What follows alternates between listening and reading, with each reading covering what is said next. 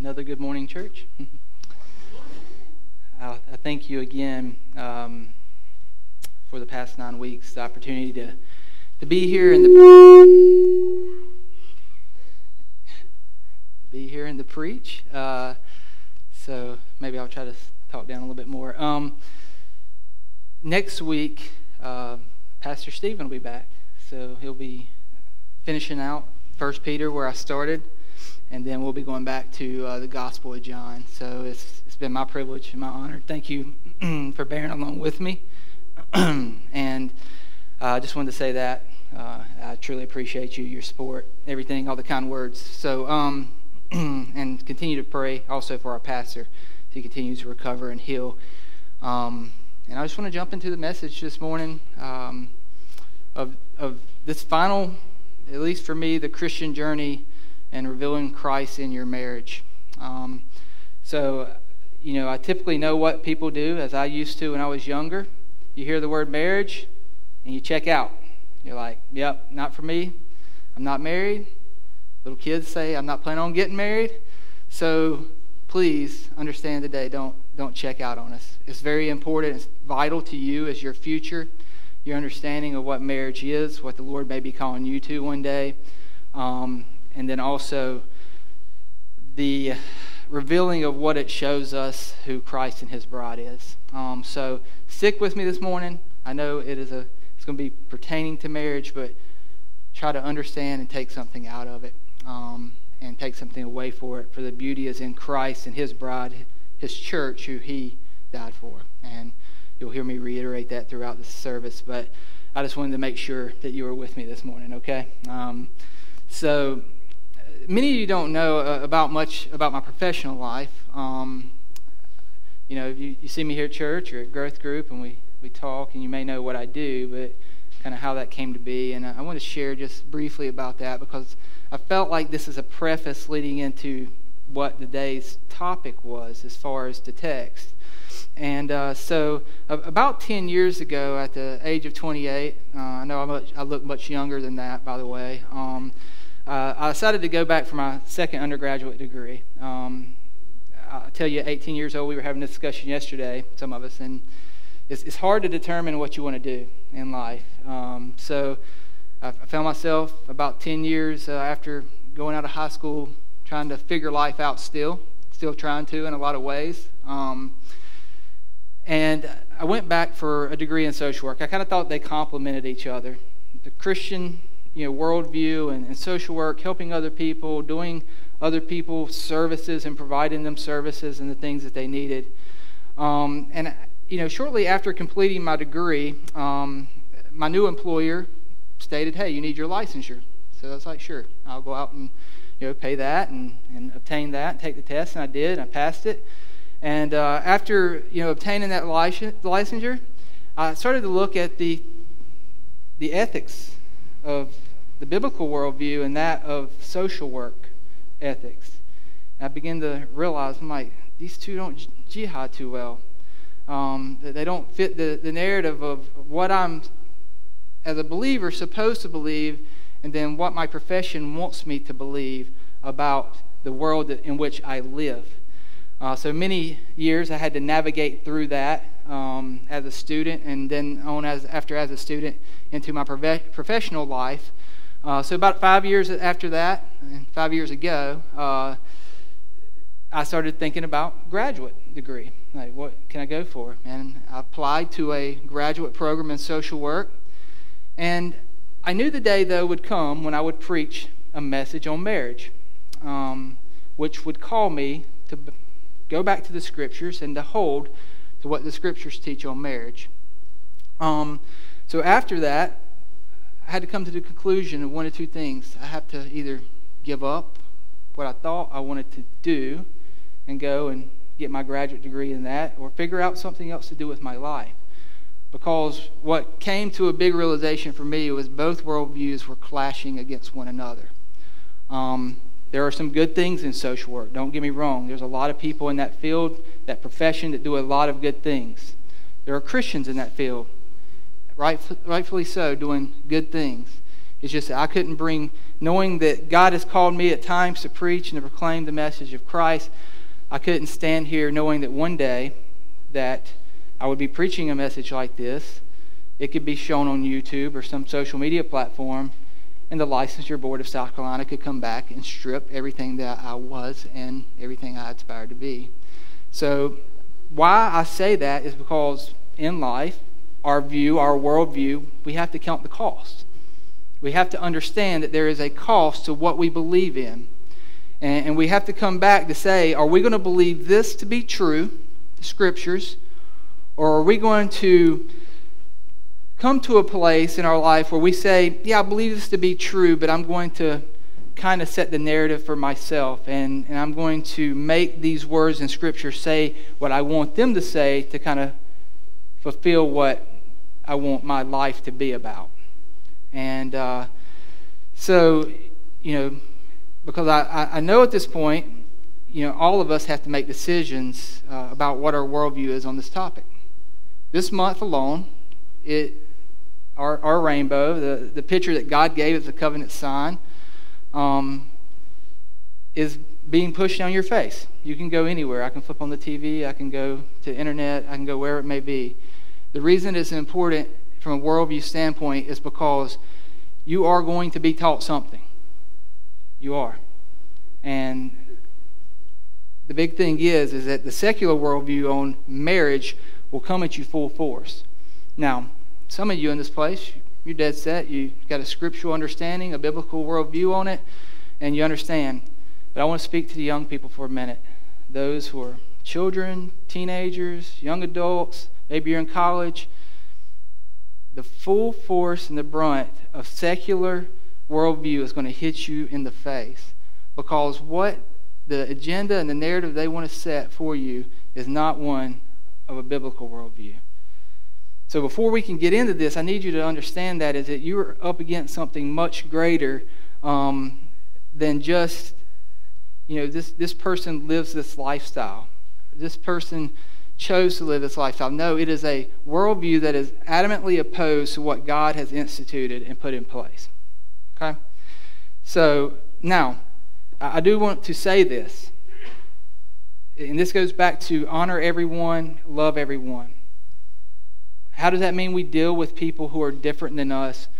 We are to treat them kindly and with dignity as we've come across them. Do we agree with them? No, we, we don't. We talked about this last week.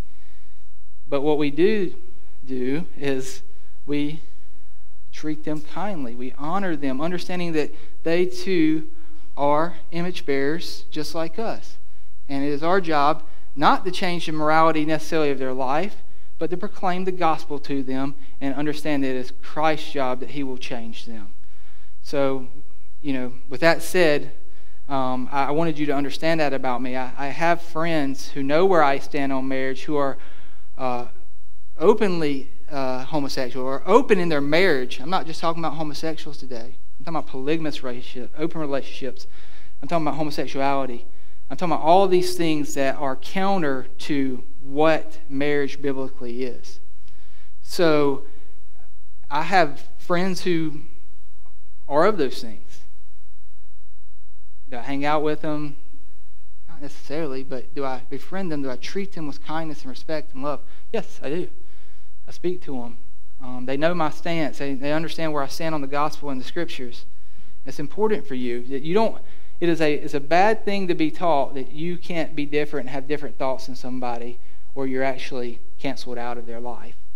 Because um, that's what the world teaches, is that we can't disagree over things. Because if we disagree over things, then, then you have no right in my life, no place in it.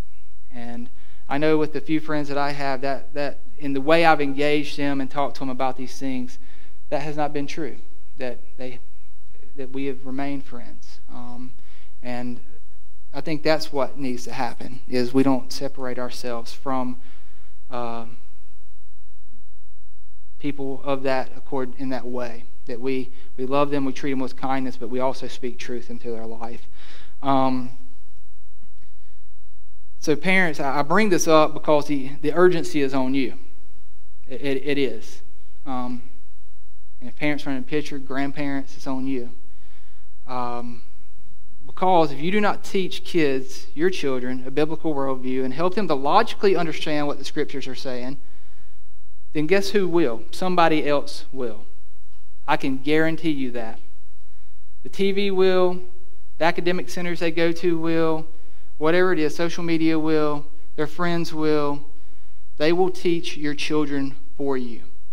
So it is your duty, parent, whoever is overseeing a child, grandparent, it is your duty to teach your child the way that biblical marriage looks like. And not just by word, but by application, the way we live it out. It is vital for you to understand that. Um, I read more and more things. I like to read articles and different things, and, and you know that more and more Christians are just becoming to the point where they say, you know, that lifestyle, and I'm not just attacking, attacking one group of people today, all those I mentioned, as far as marriage goes, that, that, that worldview, that lifestyle is being more accepted. Those lifestyles are being more accepted in our, not just our culture, but our Christian culture, in the church today, as if th- these things are okay. And I read an article the other day that, that more Christians today are accepting of that than are not. And that's troublesome to me. That tells me that we are not looking at it from a, a biblical standpoint. That we have not founded our children on the scriptures, and we have not taken them there and led them there. Um, and children, you're not out of the picture. Young adults, you're not out of the picture. It is your duty to also look at the scriptures, not deviate uh, from those things. So, this is a message for everyone. Um, not just the married couples in the room again. So that's, that's why it's important for you to understand. Um, so as we look at marriage, I want to define two biblical views on marriage this morning, okay, before we get into the text. is is vitally important. So, number one, marriage is solely between a man and a woman, which was instituted by God. That's it. Okay, I think I already made that clear this morning. Marriage is solely between another man and another woman that God has joined together that He has instituted.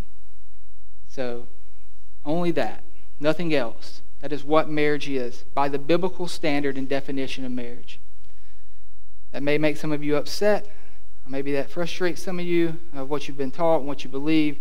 Um, but I am going back to the Word. The second thing is this, and this is huge. It is okay for you to be single in life. I don't think you hear that enough uh, from the church. Paul tells us this in Scripture that it is actually better for you to be single. It doesn't prohibit you from sharing the gospel. Now, does that mean anything bad about marriage? No, it doesn't. God instituted it. But it, it parents, we have to quit. We have to quit doing harm to our children by saying, "Hey, when do you get married, grandparents, same way. When you have, when you get married, when's that special person going to come along in your life? Maybe you got little kids. Say, man, they look cute together. Maybe they'll grow up and get married. I know it's innocent. I know some of it is. But, but we have to quit putting that and instilling that into the minds of our children to think that, that marriage is the only way. Because God has called some not to be married. And I don't think we appreciate the fact that there are some out there who are called not to ever get married. It is what it is. So let's quit doing harm as a church, as a family, as parents, and quit forcing it on our children and allow God to work in their life and to bring that mate, that person, that husband, that wife alongside of them if it is His will and His purpose, um, if that be the case. And uh, so I felt like I needed to preface those things for the sermon uh, with that information today. But if you take the biblical worldview on marriage, you will be get this, understand. If you take this, if you take this road, you're going to be hated and you're going to be canceled out, okay? And what I mean by that, look up cancel culture sometime.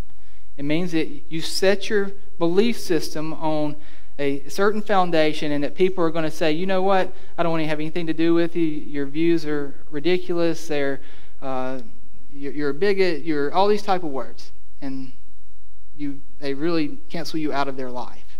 Uh, it is a thing. Check that out. Um, and you will be hated for it, as Christ told us. And that is okay because we are called to, to a biblical view on marriage. So now I say uh, all that to speak of how and why the application and the theology behind marriage is important. Now we're going to get to the sermon. All right? So I promise I'll, I'll keep it within time. But I felt like those things needed to be put before we got into this chapter on marriage.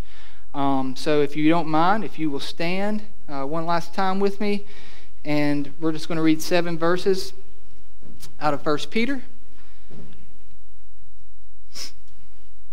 So, likewise, certain in chapter 3, verse 1, likewise, wives, be subject to your own husbands, so that even if some do not obey the word, they may be won without a word by the conduct of their wives when they see your respectful and pure conduct. Do not let your adorning be external, the braiding of hair and the putting on of gold jewelry or the clothing you wear, but let your adorning be the hidden person of the heart with the imperishable beauty of a gentle and quiet spirit, which in God's sight is very precious. For this is how the holy women who hoped in God used to adorn themselves by submitting to their own husbands as Sarah obeyed Abraham, calling him Lord, you and you are her children, if you do good and do not fear anything that is frightening. Likewise, husbands, live with your wives in an understanding way, showing honor to the woman as a weaker vessel, since they are heirs with you of the grace of life, so that your prayers may not be hindered. Um, you may sit down now. Thank you.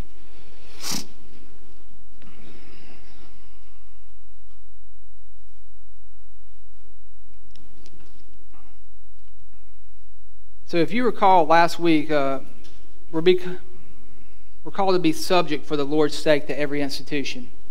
That's, so, I told you last week that as Peter was writing this, he begins to break down institutions that we are to subject ourselves to. And now we get to this point in marriage. And it, it really ties back in up to that verse. We're, we're called to be subject for the Lord's sake to every institution. And as I told you last week, that's for the Lord's name. He has put institutions in our life, governing institutions, marriage, work, different things that He has placed into our life where we are to be subject to in order to understand that it is for His name's sake and how we respond to those things. It is His will, if you remember last week. So Peter uses an adverb here, likewise, right? So he ties it back into the previous section by, call, by calling the believing women into submitting themselves in marriage. Now, this is a huge issue among the feminist movement today. I get that, and among uh, other movements and the liberal agenda and everything else that, wait a second, you're telling me to submit to my husband. I really don't like that term. Um, so, secularists, once again, take issues with these type of verses, while some husbands and leaders in the Christian camp have used them to manipulate their marriages and dishonor their wives in a variety of ways. So we, what I'm saying here is we have two sides. Is we have one side who says, no, you shouldn't submit to your husband at all. Be free, individualistic, do as you please to do, live how you want to live as a wife. You are not to be submissive to your husband. Um, many names Paul has been called, called by that group of people. The other group are the type of Christians who use these verses to manipulate them, to twist them for their own benefit and to treat women however they want to treat them through abusive means and different things. I will tell you, both sides are wrong. We don't hold to that biblical view here. That is not a biblical view of marriage. To mistreat your wife or to use texts like these to be able to push them under and suppress them down where God did not intend them to be. So, as a church, that is a danger. Make sure you treat your wife kindly and graciously, and we'll get into that. But it is not what it's getting at, and it's not the secular view that women have all the freedom in their marriage to do as they please, because God has ordained it. So what what, what Peter is writing here is that God has ordained an institution, right? Going back to institutions where wives are to submit to their husbands by recognizing, get this, their headship in the family and respecting them understanding that the Lord, through institutions, has placed the husband as the federal head of the family, as he, he is the primary decision maker. Now, I'm going to get to that in a minute, so don't worry, wives. This is meant to be an encouraging section to you. It's a hard section for the husband, actually. We're going to get to that in a little while, but it is actually meant to be encouraging to you. So, wives, it says this right here, verses 1 and 2. I'm going to reread those. It says, Likewise, wives, be subject to your own husbands, so that even if they if some do not obey, talking about their husbands, they may be won without a word by the conduct of their wives when they see your respectful and pure conduct. So, what do we see here? Wives, submit to your husbands because, one, it helps to win them to Christ. Maybe you say in this room, Well, my husband's already a believer. Husband, are you doing what you're supposed to be doing? Are you being a man? Are you being a leader in your family? Are you expecting your wife to bring your kids to church? Are you expecting your wife to lead in prayer and the word at the home? Because that is not the biblical view of marriage and home. So, although it is not explicitly stated here, I believe what Peter would get at as well is grow them in the faith. If your husband is not who he should be in the home and he professes to be a believer, you should help them along by respecting them is what this submission is getting at. Recognizing that God has put them in a position of authority of the family and helping them, one, if they're not believers, to bring them along so that they may come become of the faith, or number two, that they may grow in the faith. Verse 1 says this Even if some do not obey the word, they may be won without a word by your conduct, which is to be respectful and pure conduct it goes back to holiness, right? We talked about this a few weeks ago, if you remember. Holiness, conduct, pure conduct, the way that, wife, you are to live your life out in front of your husband. It says, although you may proclaim and preach the gospel to your husband, maybe it's not effective, maybe it's not working. What he really, Peter says here, is wanting to see is, is your life imitating that of your words. And the benefit of that could be that it is by that that they are won. And I, again, I take winning here not just winning in the faith, but also helping to push along your husband who may not be as strong as a believer as you are. Everybody knows somebody here that may be in a situation where the wife is a stronger leader in, this, in the household spiritually? I definitely do. There's people, there's a lot of them. Wife, keep doing what you're doing. Keep doing what you're doing. Be respectful. Be pure in conduct, understanding the position God's given them as you respect and you submit to them, knowing that God is at work. See, submission is a desire of the heart that goes back to a biblical view of understanding that Christ has set for each institution its purpose. Listen to this, men. Kevin DeYoung states Submission in marriage is freely given, not forcibly taken. So for your wife, as she, you know, maybe you go back to her with the word, it says right here, you need to submit to me. You need to do everything I tell you to do. That is not what this is getting at. And as he stated in his quote, submission is in marriage is freely given. It's freely given. It's autonomous, it's independent, it's, it's the wife recognizing God's will in marriage and what Christ has done for her, and her, in turn, regardless of where her husband stands, submitting herself to him, understanding that God ultimately is in control of all institutions and he will break it, bring it back for his will and his good purpose. Yeah, I know it's hard sometimes, wives, and I'm not a wife, but I know it's hard uh, to live in a situation and circumstance where you don't understand. But men, don't think that you can forcibly take submission. It is that which freely is given through the cross. And wife, it is something you should desire to do because of the cross. So you go back to that list above in order to win them to Christ and to grow them in the faith. So Peter is talking here to women who have become believers before or after marriage. So they lived in a pagan world. The gospel comes to them, the wife begins to believe, and the husband doesn't.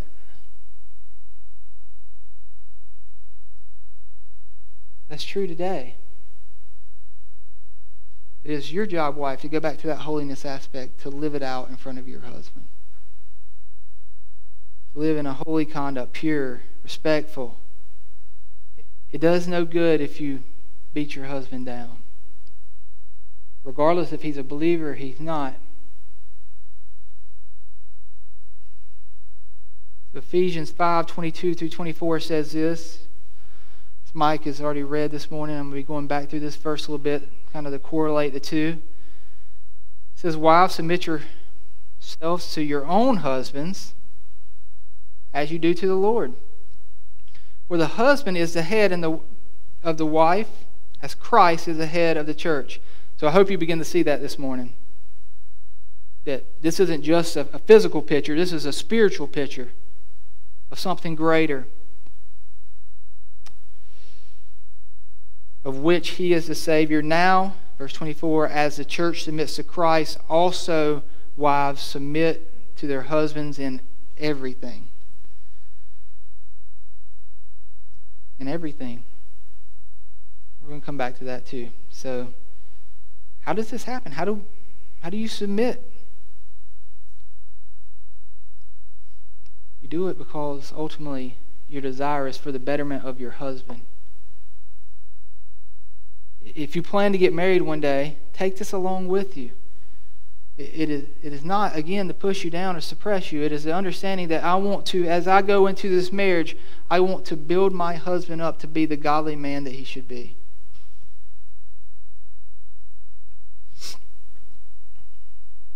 So, wives, live a life that reflects your inner beauty. Verses 3 and 4 say this do not let your adjourning, or sorry, do not let your adorning, adorning be external.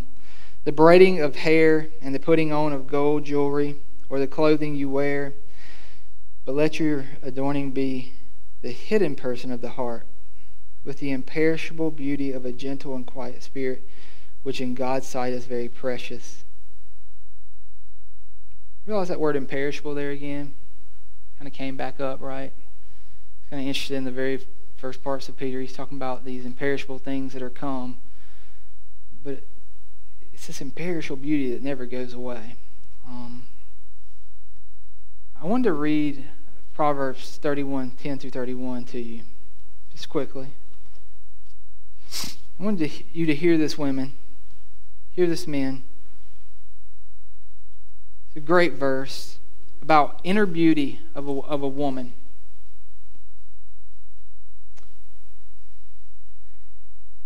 An excellent wife who can find?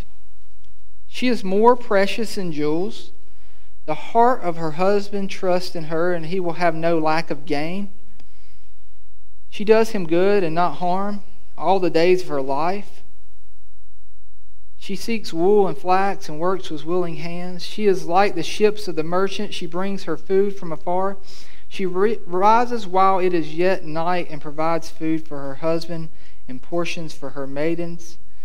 She considers a field and buys it. With the fruit of her hands, she plants a vineyard. She dresses herself, listen to this, with strength, strength, and makes her arms strong. She perceives that her merchandise is profitable. Her lamp does not go out at night. She puts her hands to the distaff, and her hands hold the spindle. She opens her hand to the poor and reaches out her hands to the needy. She is not afraid of snow for her household, for all of her household are clothed in scarlet. She makes bed coverings for herself. Her clothing is fine linen and purple. Her husband is known in the gates when he sits among the elders of the land. She makes linen garments and sells them. She delivers sashes to the merchants. Strength and dignity are her clothing, and she laughs at the time to come. She opens her mouth with wisdom and the teaching of kindness is on her tongue. She looks well to the ways of her household and does not eat the bread of idleness. Her children rise up and call her blessed, her husband also, and he praises her. Many women have done excellently, but you surpass them all. Charm is deceitful and beauty is vain. Get this, church, but a woman who fears the Lord is to be praised. Give her the fruit of her hands and let her works praise her in the gates.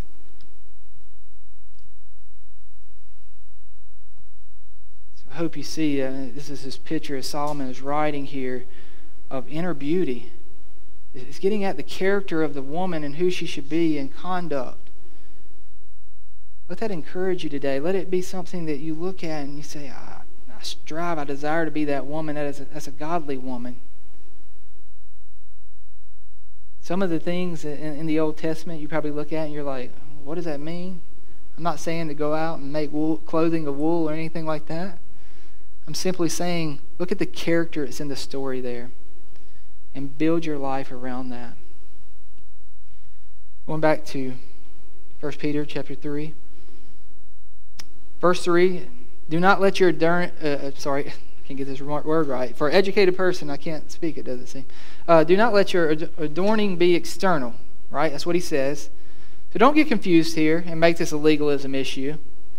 It's not your job to come in with head covering and, you know, all these things uh, that, you know, it's not, it's not that the scriptures here in Peter's against beauty.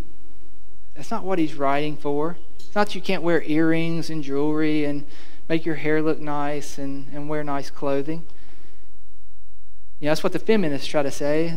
Like, he's oppressing the woman. No, he's not. He's getting at something much deeper in the heart.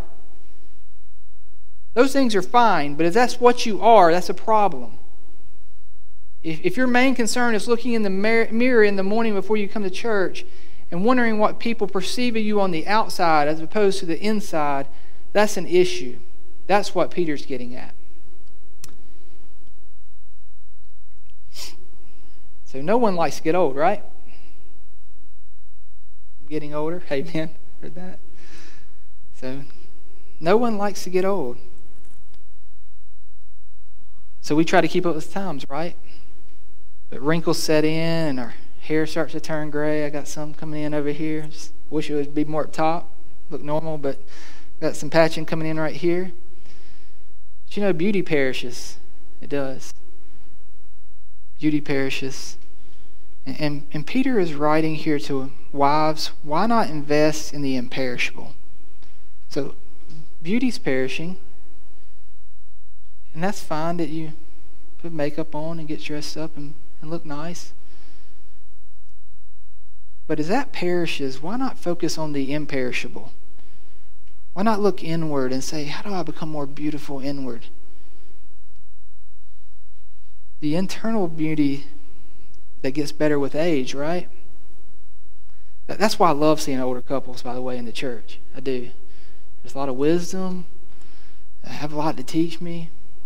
It's Marilyn, John, all you couples out there who are a little bit older than me you don't know, you don't realize that younger people are actually looking at you. We are. We might not come out and tell you that, but we're observing, we're looking at your marriage, not to be judgmental, but just to say, man, they've made it this long. What's made that right? And I, I like being around those people. I like being around those people because even as they don't know it, they're teaching us something. They're teaching us something. So, as you grow in age, grow in inner beauty, because the younger population is watching. And I, will tell you this they long for it. They desire it too, or they will. They don't, may not know it now, but they will. There's a lot to be learned. So we thank you, older couples. So, how do, how do women do it? How does it say they they put off kind of the external, put on the internal with what? A gentle and a quiet spirit, right? It goes back to this idea that with that gentle and quiet spirit, there's honor and respect there. There's an understanding of, of God setting the roles in marriage. It means that you're not being a gossip, you're not being malicious, you're not being spiteful towards others or towards your husband, but you're living a quiet and you're living a peaceful life, a gentle life. Let me ask you this Does this mean that you don't have an opinion, can't speak, or you get trampled over? No. That's not what Peter's getting at. He's not saying, be quiet, wives. Be submissive to your husband, be quiet, and do what they tell you to do. That is not it. Yes, God created you as an autonomous being, a free being that has feelings and emotions and the ability to be able to speak. But what he is saying here is that in times, we have to suppress those things, put them down, and understand that my opinion doesn't always matter, that God has instituted this role for a reason. I may not always agree with my husband. So I'll give you an example. If you we had several couples here who have adopted. I'm not one of those couples, but I, imagine there's a great length of discussion that happens prior to that adoption. Can I get some head nods from those who, right? I don't, I don't think, you know, it, doesn't make it right if I were to go to my wife and say, hey, guess what? Applied for adoption today. We're going to be adopting a child. Just want to let you know, submit to that. It doesn't work that way. I don't think it would go over well, right? We don't do that. Our wives have a voice. You have a voice. We discuss things. We talk about things. And then we pray about things as they come about. But as we do that, and in that example, say, say the husband's dead set. He knows that the Lord has said, hey, we're, you're to adopt. The wife's kind of on the fence about it. What does this text mean? It means that the wife is to look and say, you know what? Honey, I, I entrust you I entrust you that as the leader of our home in this decision that you're going to make, that the Lord has placed you to make that decision. And, and that's what this is getting at ultimately is, is entrusting the fact that God has placed your husband in your life. Y'all work together, but at the same time, you're entrusting him ultimately to lead your family. And again, it is not a suppressive thing. It's not an abusive relationship, it is one in which husband and wife work together. So you notice I placed some conditions there, right? Discussion, prayer. I'll ask you this how often you pray with your wife? It comes back up later in the text, so I'll go there in a minute. And as you focus on the sanctification aspect, I hope you understand this. It goes back to the very, I think, first three verses of, of Peter when he's talking about sanctification this is what this is related to. it, it is taking off the, the old self, thinking that the external beauty matters, but the internal beauty is what matters, that God is creating a new person in you. It's sanctifying. That's what Peter's getting at here, that God, wives, is changing you, that He is changing you. And it's through that change that ultimately your husband can be changed. So, wives, put on your hope in God. So, verse 5 and 6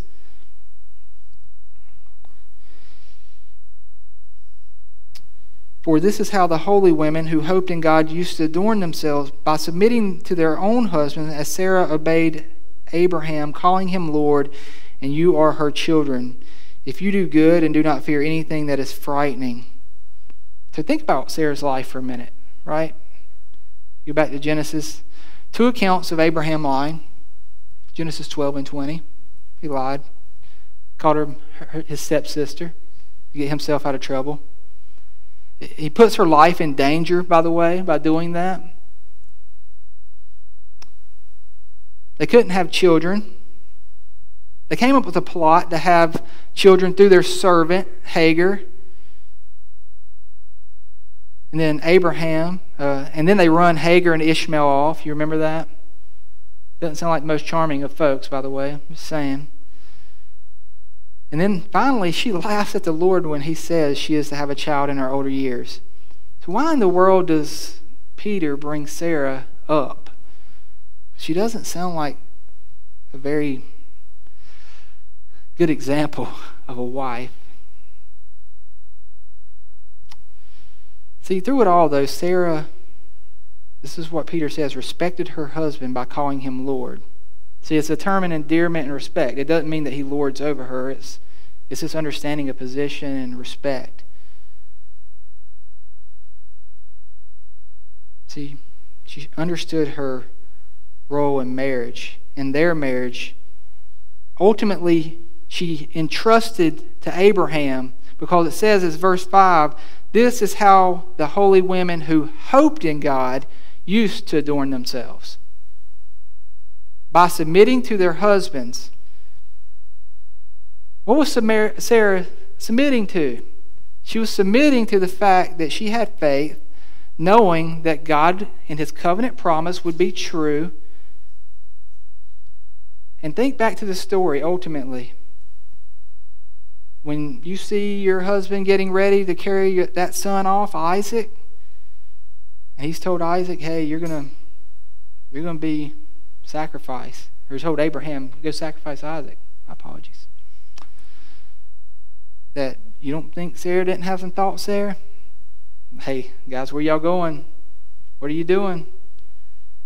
But she entrusted to Abraham, understanding that he knew because he trusted the Lord. See, holy women who what hoped in God. Wife, do you hope in God? Is that where your trust lies? Not in your husband, because that's going to be a mistake because we're going to let you down. But do you hope in the Lord? Do you trust in Him?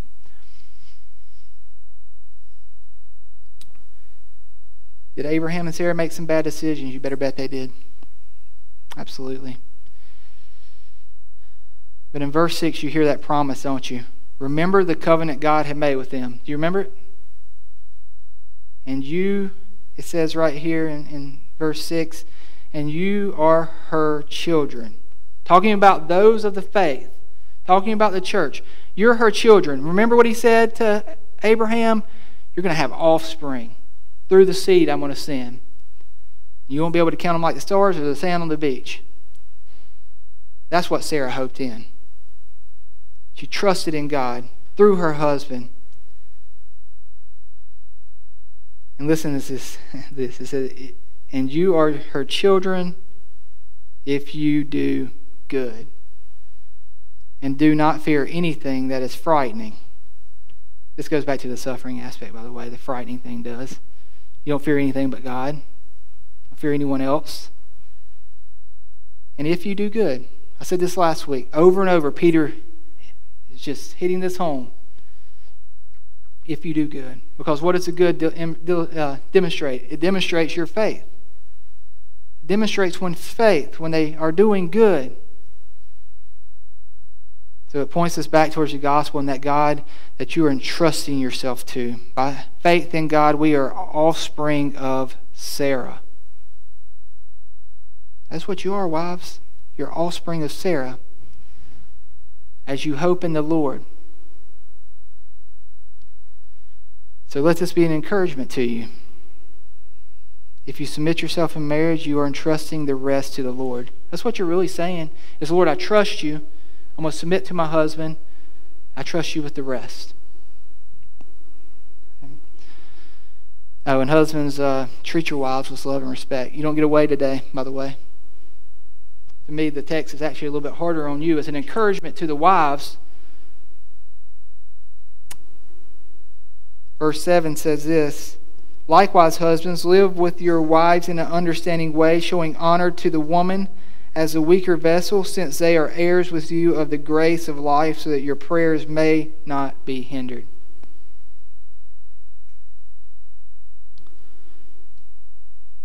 Husbands, don't, don't be nudging your wives through this whole sermon. Pure conduct, submit to me, that kind of thing. Don't be nudging because, again, we have a an adverb here, likewise, speaking to you, live with your wives in an understanding way, or that means, or in knowledge of. First of all, by this, showing honor as she is the weaker vessel. Some people take issue with that. It is not what you think it means. It doesn't mean that you treat them weaker. Matter of fact, the point that he is making here, it is that by God's design, that we are called to be protectors. Is this understanding that it's a genetic understanding of men are men generally just are stronger. I think my wife's stronger than me sometimes, but uh, men are just generally stronger. And women are weaker, so that the weaker vessel is not hitting at the woman as in every area of life that women are weak and men are strong. It's really getting at the fact that men, you are to protect your wife. You are to be protectors. It's telling them to man up. Be men in your household. Quit letting the wives lead. It is your job, men, to protect. And listen to this because the second reason important. They are heirs with you. What does that mean? This tells you there's no partiality. Peter's showing equality. They are the same as you. Yeah, he just called them weaker, but only weaker in the sense of genetic and strength and those kind of things. So protect your wife because why? Because they are co equals with you. When you get to the, the kingdom of God one day, it's not going to be wife down here, husband up here. We are co heirs. That's why Peter is writing the letter about who are heirs of the imperishable goods in the very first chapter. We all are. Men, you are no better than your wives. You're to protect them and you're to show them that they are heirs along with you, that you complement one another. That's what we're called to.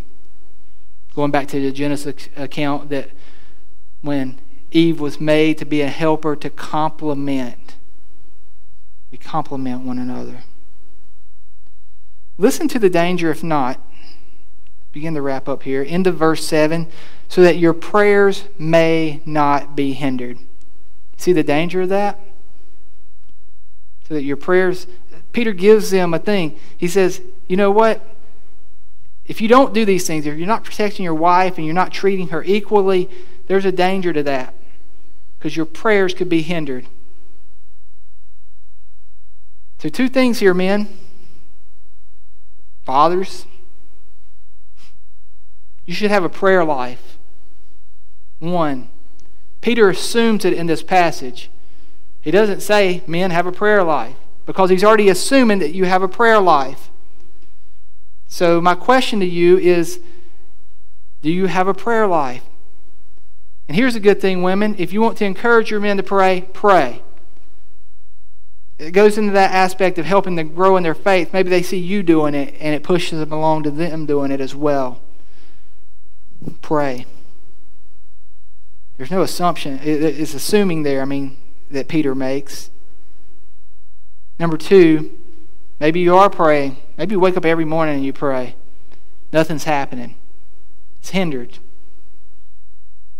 Now, there's a multitude of reasons that could be the case. But in this instance, Peter gives you one reason it could be check your marriage. It's like a car, right? If it's messed up, you're not really sure what's wrong. You're going to kind of work through various things to see and test it and see uh, did this work? Okay, that didn't that didn't work. Did this work? That didn't work. Marriage may be the very issue of why your prayers are not being answered. They're being hindered because you're not protecting your wife and you're not treating her equally. You're not loving her. So, are you honoring, protecting, and seeing your wife as an equal? Write that down because you need to ask yourself that question, husbands. Young lady sitting in the room, those are the men you need to be looking for. Those are the men you need to be encouraging as you look for a mate. That's why it's important not to marry someone outside of the Christian context. They don't get this and they don't understand it.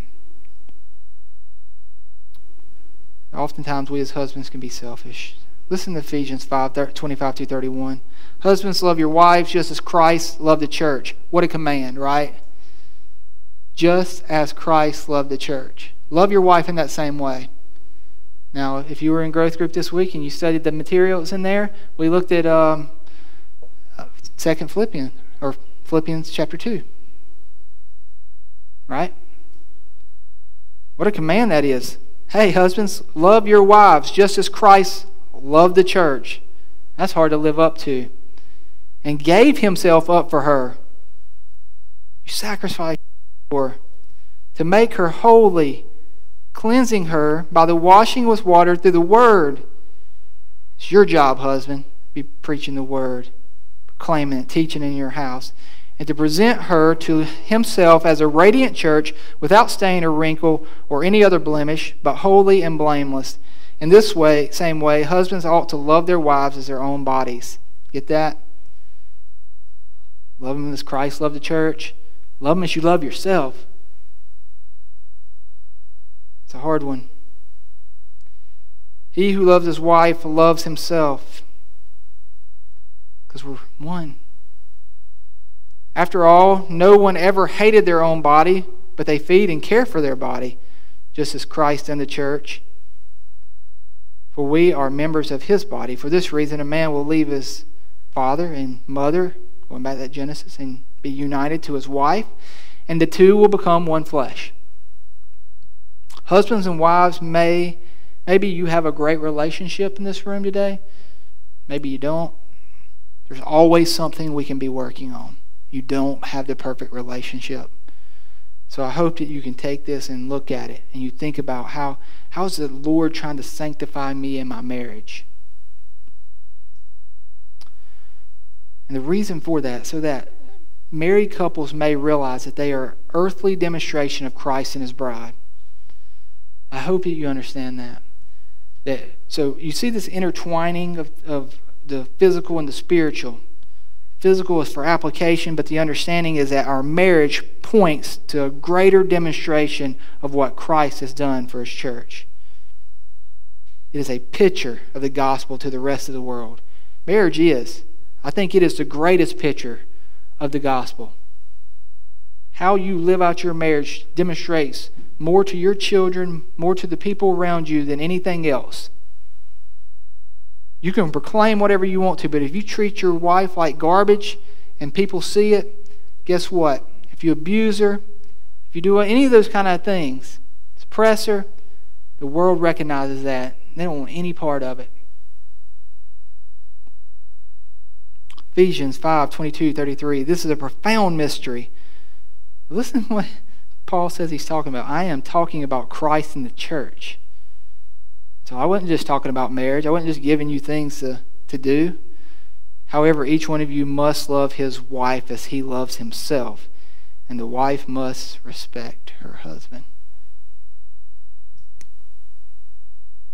So I hope today, as we leave this building and we celebrate our fathers, that we also turn back towards marriage and we look at ourselves, that women, we strive to see the inner beauty.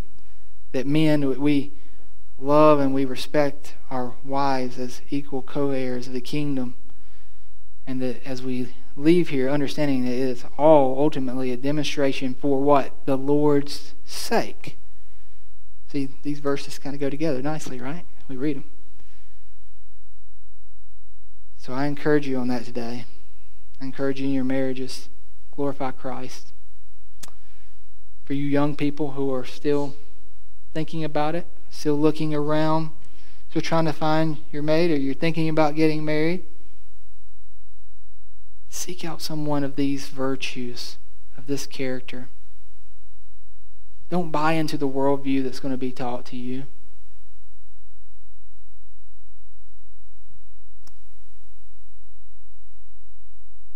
But look at the scriptures and see what they have to say. Y'all can come up. I'm going to pray. Father, just thank you for today. Lord, marriage is always a blessing to talk on because it doesn't hurt us to hear it over and over again, Lord, because it, we need that constant reminder of who we're to be as husbands, who we're to be as wives, Lord, as a church, what we are to expect of the institution that you have set before us. And Lord, even as a single person, as they, they go forward in life and maybe they say, Lord, just use me. I don't believe I'm called to marriage. But they look back and they see marriage as this beautiful picture and example of Christ and his church, of Christ and his bride, that he ransomed, that he laid his own life down for. May we be husbands of the same accord in the same way. May our marriages demonstrate the gospel.